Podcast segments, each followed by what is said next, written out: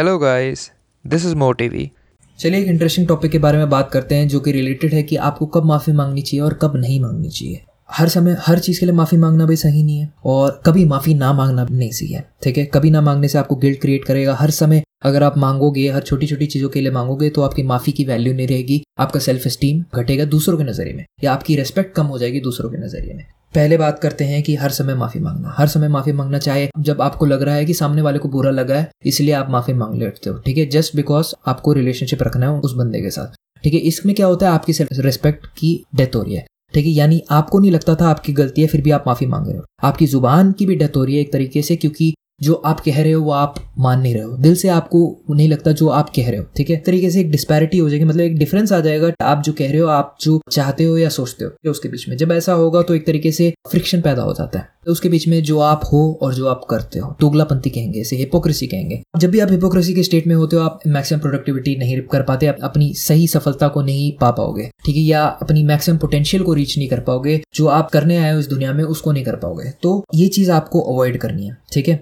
आपको माफ़ी तभी मांगनी है जब आपको सही में अंदर से फीलिंग आए आपकी गलती है, चाहे सामने वाले को बुरा लगे ना लगे, ठीक है। आपको सामने वाले के बारे में नहीं सोचना है। माफ़ी जो है वो आप अपने लिए मांग रहे हो, दूसरों के लिए नहीं मांग रहे हो। दूसरों को अच्छा फील कराने के लिए आप मांग सकते हो, पर अगली बार से फिर वो एक्सपेक्ट करेगा कि हर चीज़ के लिए आप माफ़ी मांग लो, हर चीज़ के लिए आप रिस्पॉन्सिबल रहो। यही चीज़ होती है रिलेशनशिप में, जहाँ पे ये कभी कभी होता है, हर चीज़ के लिए माफ़ी मांगो, वो चीज़ आप एक्सपेक्ट नहीं कर सकते। एक हेल्दी रिलेशनशिप के लिए ये बहुत ज़रूरी है कि दोनों पार्टी इक्वली रिस्पेक्ट करें, दोनों पार्टी जब गलती करें तो वो एक दूसरे को माफ़ करें, आगे बढ़े, गलतियों से सीखें और साथ में एक दूसरे के कार्य में समर्थन दे या एक दूसरे को खुश देखे और खुश रहे। दूसरे छोर में चलते हैं, ठीक है। दूसरा छोर क्या है कि आप कभी माफ़ी नहीं मांगते।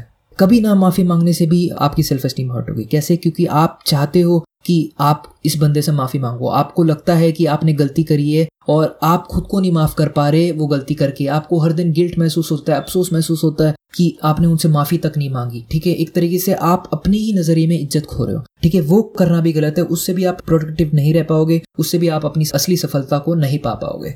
तो आपको समझना है कि आपको अपने आप से पूछना है क्या मेरी सही में गलती है, ठीक है। अगर आवाज़ आती है कि हाँ, ठीक है, और आपको पता है कि अगर माफ़ी मांगने से आप बेहतर महसूस करोगे पिछले पल से, ठीक है, तो आपको वो माफ़ी मांग लेनी चाहिए। चाहे बंदा उस माफ़ी की इज्जत करे ना करे उससे मतलब नहीं है, माफ़ी आप अपने लिए मांग रहे हो, ठीक है। आप काफ़ी लोग कहते हैं कि माफ़ी मांगने का क्या फ़ायदा जब सामने वाला मेरी इज्जत ही नहीं करता, ठीक है। माफ़ी मांगने से बंदा इज्जत करेगा, ठीक है। ये सारे स्ट्रेंथ के फैक्टर्स हैं, ठीक है। अपने लिए स्टैंड लेना, आप जो समझते हो उसके लिए स्टैंड लेना एक स्ट्रेंथ की क्वालिटी है।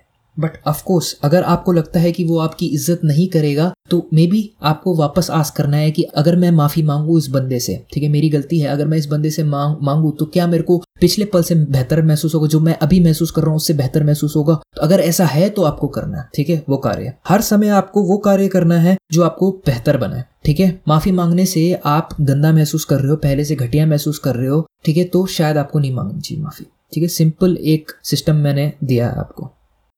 बहुत बहुत धन्यवाद इस ऑडियो को सुनने के लिए। अगर आपको मेरा काम पसंद है तो प्लीज़ मुझे फॉलो कीजिए, मेरे चैनल को सब्सक्राइब कीजिए। और अगर आप चाहते हैं एनिमेटेड वीडियो देखना इसी बुक समरी की, तो लिंक जो है वो डिस्क्रिप्शन में है, उसको फॉलो कीजिए। Thanks for listening.